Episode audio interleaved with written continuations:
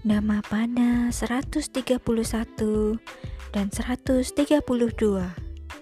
Barang siapa yang menganiaya dengan tongkat makhluk yang mendapatkan kebahagiaan karena mengharapkan kebahagiaannya sendiri setelah mati ia tak akan meraih kebahagiaan Barang siapa yang tidak menganiaya dengan tongkat makhluk yang mendapatkan kebahagiaan karena mengharapkan kebahagiaannya sendiri. Setelah mati, ia akan meraih kebahagiaan.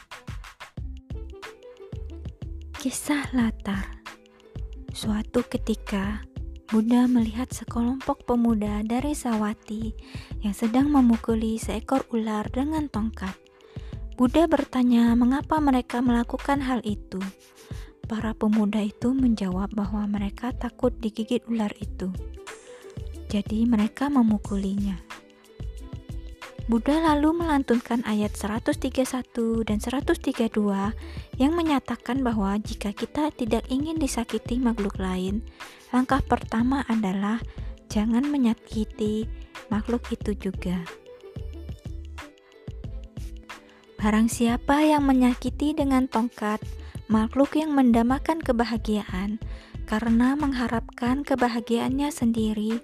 Setelah mati, ia tak akan meraih kebahagiaan.